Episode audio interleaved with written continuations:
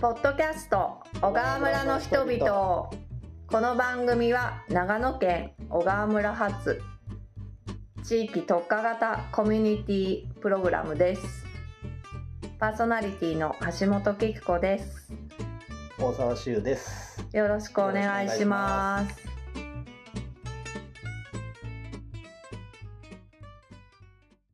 なんか今回は、まずこれ前回の引き続きで収録してるんですけど、ちょっとインタビューのアポがまあちょっと取れないっていうか、まあね、そうね、まあちょっと予定してない、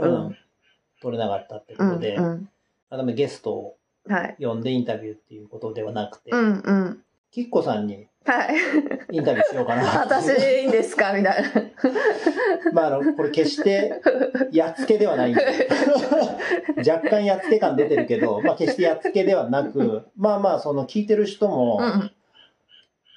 きっこさん誰っていうあの人謎感、まあ、結構あると思うんだよね正直。でも僕はさ、まあ、大体なんつうの、農業やってる大沢くんねみたいな感じのポジションっていうか、まあもちろん知らない人もね、当然いますけど、きっこさん誰説が結構、まあ多かれ少なかれあると思うんで、でも正直、まあ、僕自身もあんまりよく分かってないっていうね、まあきっこさんのことあんまりよく分かってないっていうね、ちょっとね、っていうところがあるもんで、本日のゲストは橋本喜久子さんにお越しいただきました。よろしくお願いします。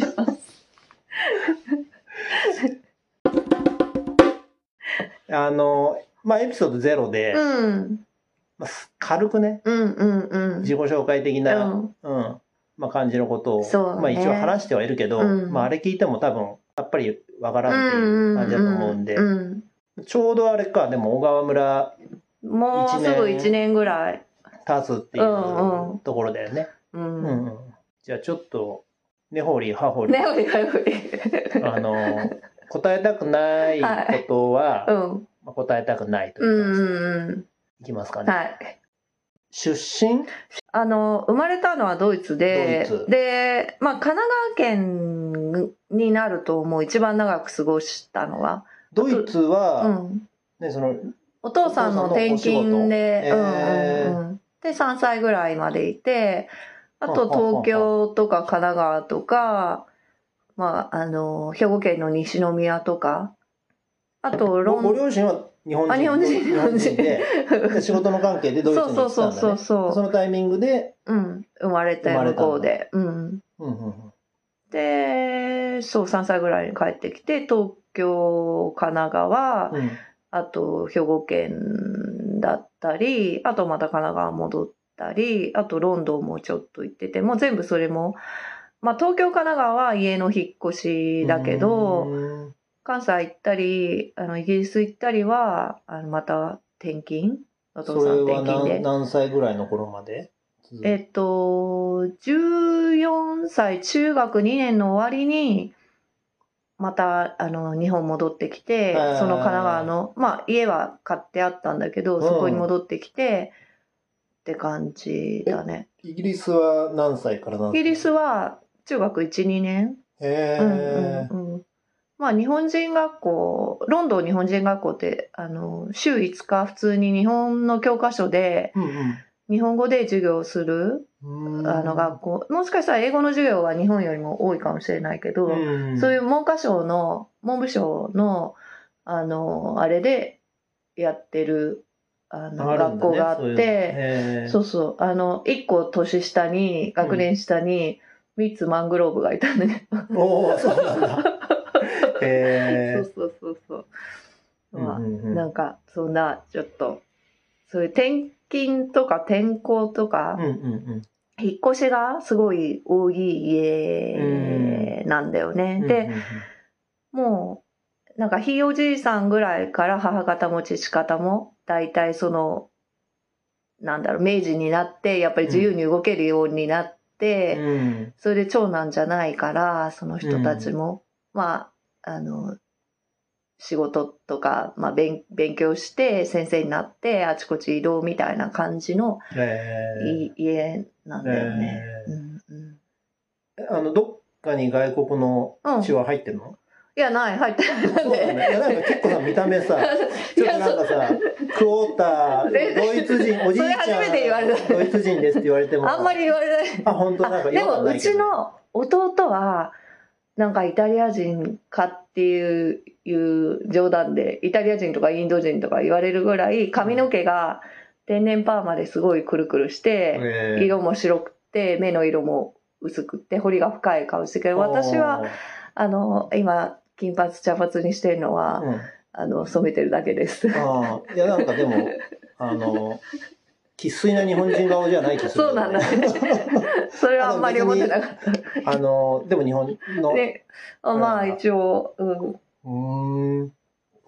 そうなんだね、うん、まあ淡路島の血も入ってるから、うんうん、淡路島ってユダヤ系とか言われてるじゃん。そうなんだね。じゃあ結構あちこちそうだね。まあ、ねうん、それでも中3から大学卒業ぐらいまではだいたい同じところ、まあ家はちょっと変わったけど、うんうん、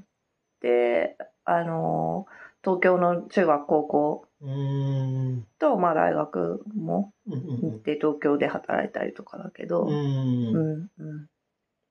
仕事は、うんうん何をしてきたというか今までは、うんまあ、デザイナーグラフィックデザインとかもしたしあとは編集の仕事そうだねこれはなんか編集者に出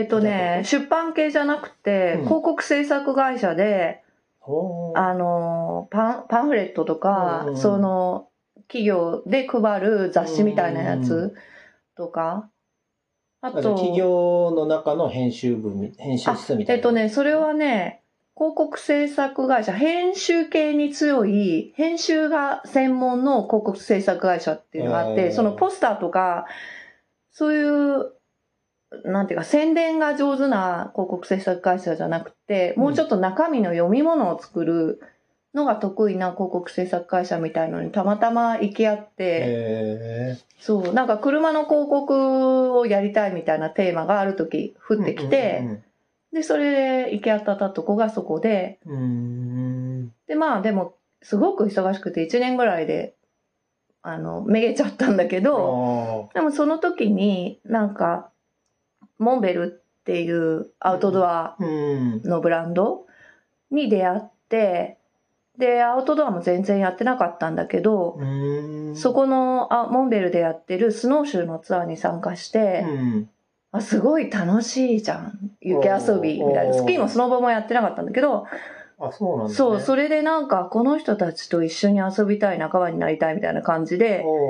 ちょうどもうその広告制作会社もしんどくなってたから、うん、転職活動始めてる時でモンベル見たら募集してたんででもうよく知らないまま、うん、受けてそしたらちょうどそういう広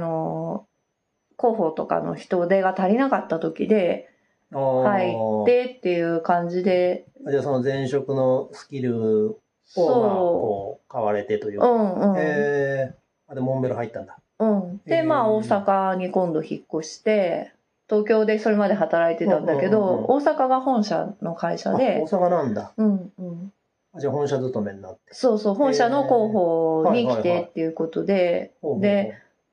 はい、で東京と大阪ってやっぱ違うんだよね外国ぐらいに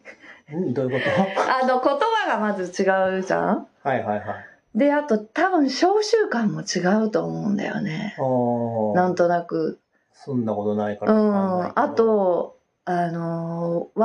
ンオーナーの創業者の、うん、ワンマン創業者のがオーナーの会社だったから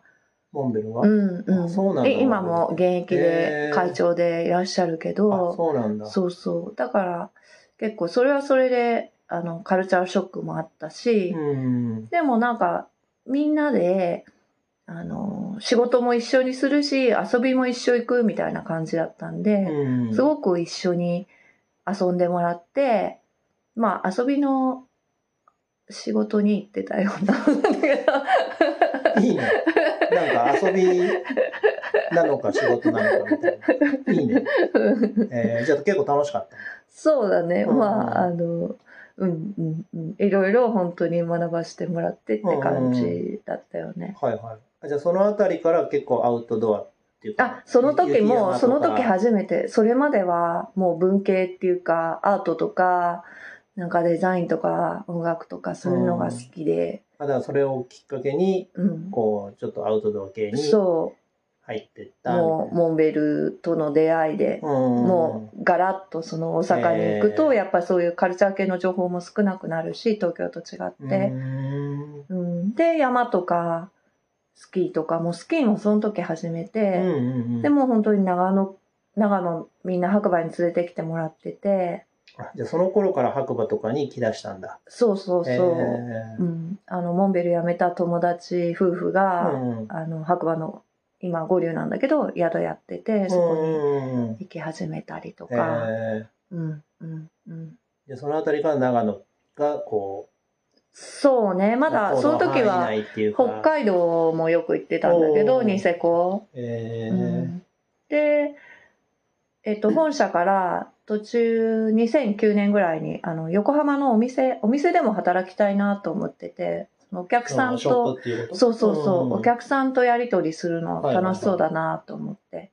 じゃあ販売もやってたんだ。販売も最後は2年間やってて、うん、でその時に、まあ、311があって、はいはいはい、でじゃあ東京いたの311その時はね鎌倉に住んで横浜の海近いお店で働いてたんだよね。そう、うんうんうん、でもあと放射能とかの問題も関東の方はあって、うんうん、で私海の遊び自分からやらない方だから、うん、どっちかっていうと山寄りだから、うんうん、遊びは全部鎌倉にそのままいる感じでもないなと思ってるうちに、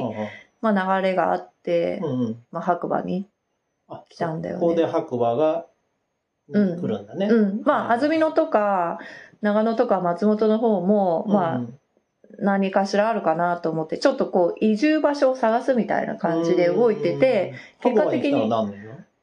何年の時に2011年の末だ、うんでちょっとだけお店をやったの、うん、でもそこからずっとこう長野にはいる感じなの？ああ一旦ちょっと白馬いるのもしんどくなって、うん、関東戻ってた時もある、うん、そのモンベルは辞めてきたの？モンベルはもう2011年の3月末で辞める運びとなっていたんです。あその震災関係なく2月にもうやめるって出したら3月に地震があってあそうだったんだ、うん、そうでこっち来て白馬来て最初ちょっとカフェを友達がやってその宿やって白馬で宿やってる友達がその年はカフェ物件を借りてて、うん、昼間自分でやるたちでやる夜誰か借りないかみたいな感じで、うん、でそれで夜借りてやってたんだよね。もうほんと3ヶ月4ヶ月ぐらい冬の間だけでそのまま白馬いたいなと思ったら観光案内所で人募集しててあで私英語大丈夫だし、はいはい、山のこと分かるし、うん、白馬のこと全然知らなかったけど山のこと分かればいいスキー場全部行ってればいいみたいな感じだったんで、うん、でも住民票も白馬にその時移してたし、うん、なんかその本当流れがあって、うんうんうんうん、って感じ。そうなんだね、うんうん、でじゃあそこから観光案内所白馬のそうそう村の観光案内所で働いててって感じで、まあいろいろそこでも現場行かせてもらったり、業務時間内とかで山行かせてもらったり。結構白馬は詳しいんだね。いろいろそうだね今、うん、最近のことはちょっと分かんないことも多いけど、そのまあでももう10年近く前になっちゃうけど、その時はすごい山とかも行ってたんで、それなのでまあ小川村もその時多分ロマン館の辺とか、うん、倫理館の辺はなんかね、観光スポットっていうかベーススポットにもなってるから行ったりしたことは、まあ、立ち寄るぐらいはしてたみたいな、うん、あとハイジは、うんまあ、白馬でねいたりするから、うん、ハイジとか足やってたよね。あでやってて、うん、はいはいはい、うん、そうなんだ、ね、そうなんかこの間も、うん、その村でなんかこう事業をしたいみたいなこともね、うんうん、あ私ね言ってて、うんうん、そのあたりは今どうですか？小川村だけに限ってしまうとちょっと私は違うかもしれないなとは思ってるんだよね、うん、小川村の観光的なものを売るみたいなのだけにフォーカスしてしまう。やりたいっていうイメージの事業っていうのはどういうことをイメージ、うん、なんかね事業っていうと偉そうだなみたいなまあまあまあいいよなんで仕事でやりたいことでいいんだけどまあ旅とか体験を通じて、うん、あこれかっこよく言うとね、うん、その人の自然、うんうん、その人のもともと持っているもの、うんをまあ呼び起こすとか自然に触れたいみたいな感じかな。その人自身のなのでまあその人のなんか変化とか変容を促すとかサポートするみたいなことを、うん、まあ旅とか体験とか、うんまあ、あるいは話したりとかセッションみたいなのを通じてできたらいいのかなとも思ってるけど、ちょっと漠然としてますね、うんちょっと分かりそうで今分かんないからちょっとねまあ、小川村で例えばできるかなと思ってるのは、まあ、リトリートみたいな感じで言ってて、まあ、ちょっとリトリート今最近流行りの言葉になってて何ともうまく説明できないんだけど、うん、そうだねなんか、まあ、小川村だと、まあ、小川村ってすごくノイズが少ない場所だなって思うから、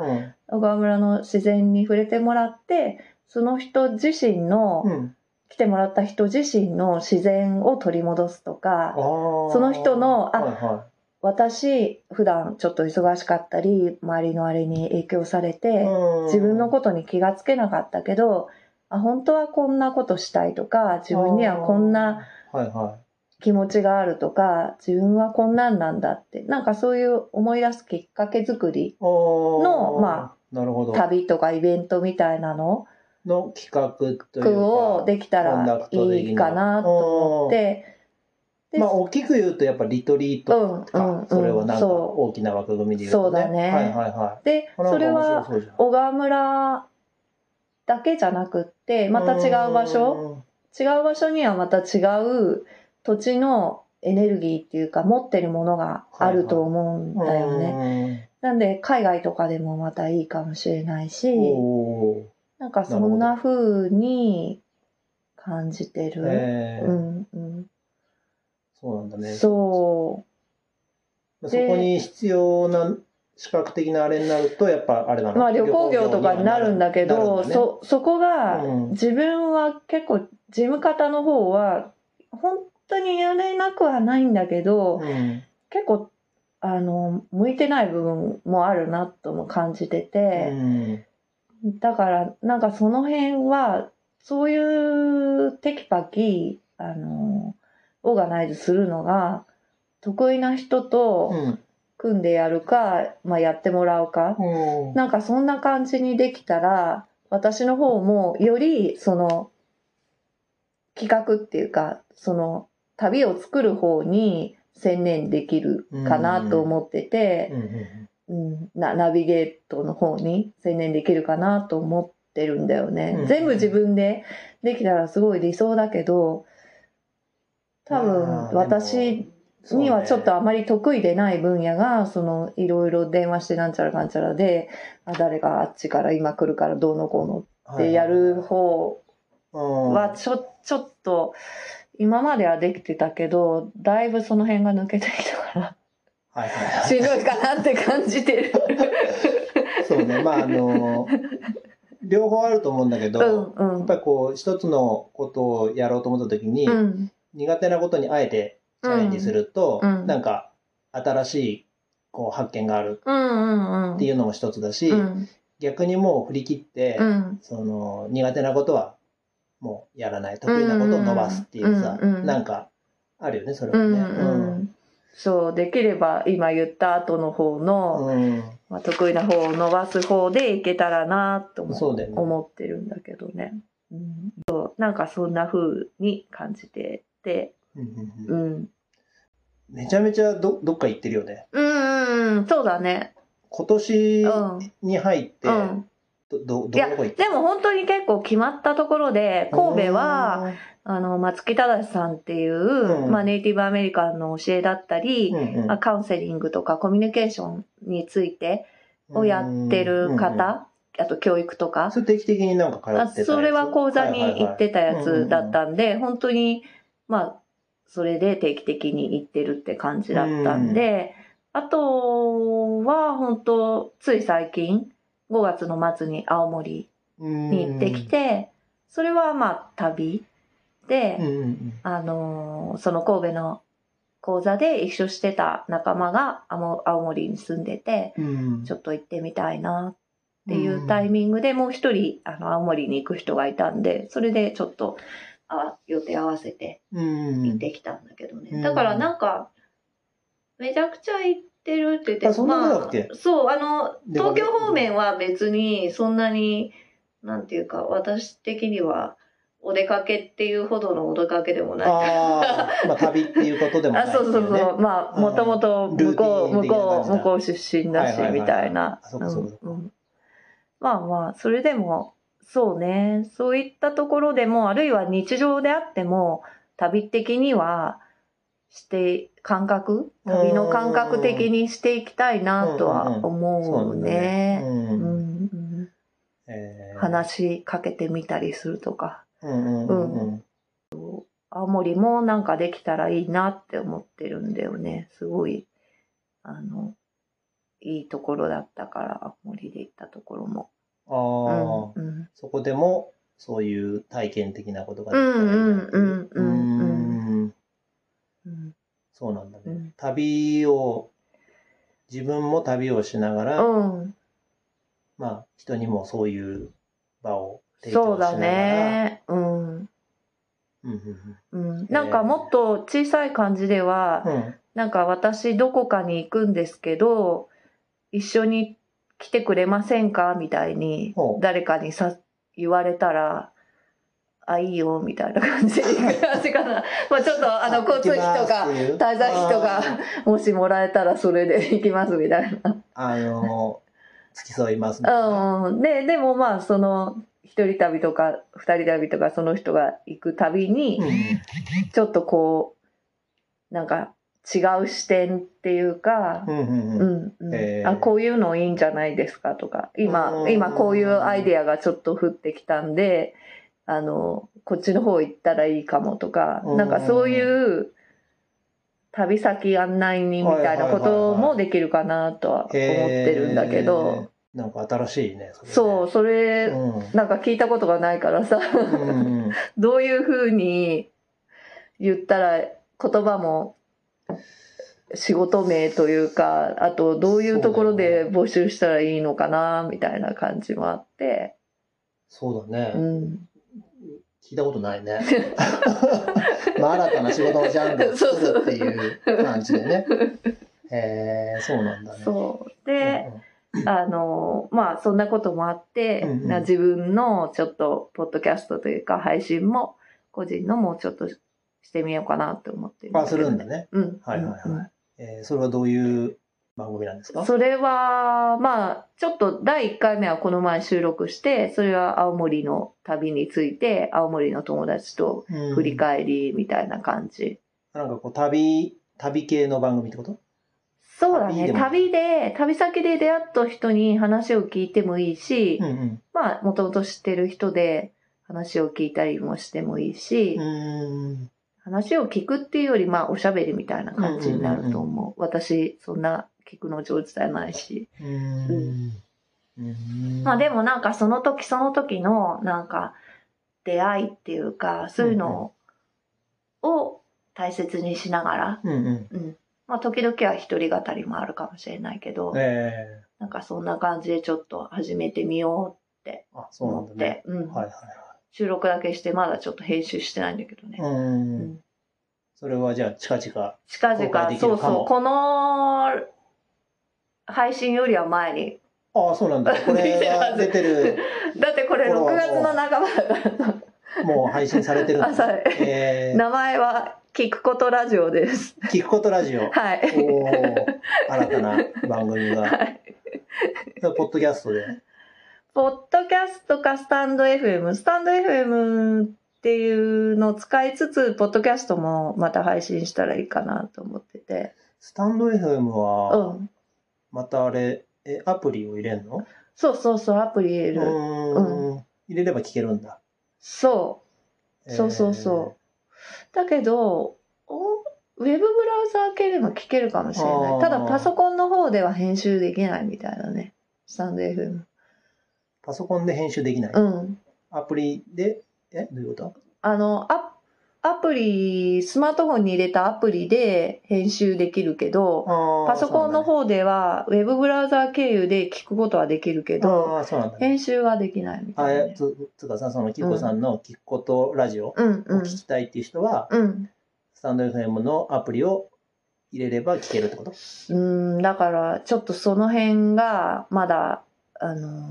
配信経路は考え中。スポットSpotify でも聴けるようにするんだったらポッドキャストにした方がいいから。そうだよね、うん、そうだから両方やった方がいいかなとも思ってて。あ、でもそれぞれやればいいわけだ、それぞれにね。スタンド FM とポッドキャストを両方使えばいいかなとも思ってる。はい、うん、またリンクはインスタグラムとフェイスブックの方に勝手に貼るようにしますね。わかりました、はい。じゃあ、なんか今後の夢とかありますか？はい、まあ事業というか新たなスタイルの仕事を。そうだね。これを進めていったり、なんかまあ本当、なんかちょっと自分を出していくっていうか、自分をやっていく方をもうちょっとやっていこうって感じ。ちょっと言葉が全然足らないんだけど。はいはい。なんだかわかんないけどやっていこうって感じ。はい。ちょっと今30分ぐらい話聞いて、橋本喜久子は、何ぞやっていうところを、まあ結論としては聞けば聞くほどわからないっていうところですけど。どちらかって言われるそれはまあちょっと酔っ払ってるしね、お互いね。まあでもそれでもまあこんな感じの人がちょっと伝わったよね、きっとね。そう思う。だよね。はいはいはい。じゃあそれでは本日のゲストは橋本喜久子さんに、はい、ありがとうございました。ありがとうございました。僕の留守の間、はい、気まぐれ番外編、はい、小川村の人々、はい、期待しておりますので。はい、プレッシャー。別に気まぐれで気の向くままにやっていただければ、はい、もし聞けたらラッキーかなっていう感じでね。はい。はいはい、では、またちょっとしばらく空いちゃいますけど。そうですね。はい。またちょっと長めの夏休みでよろしくお願いします。ちょっとバリバリ仕事しますんで、はいはい、次回の、配信まで。お楽しみにしてください。はい、またね。バイバイ。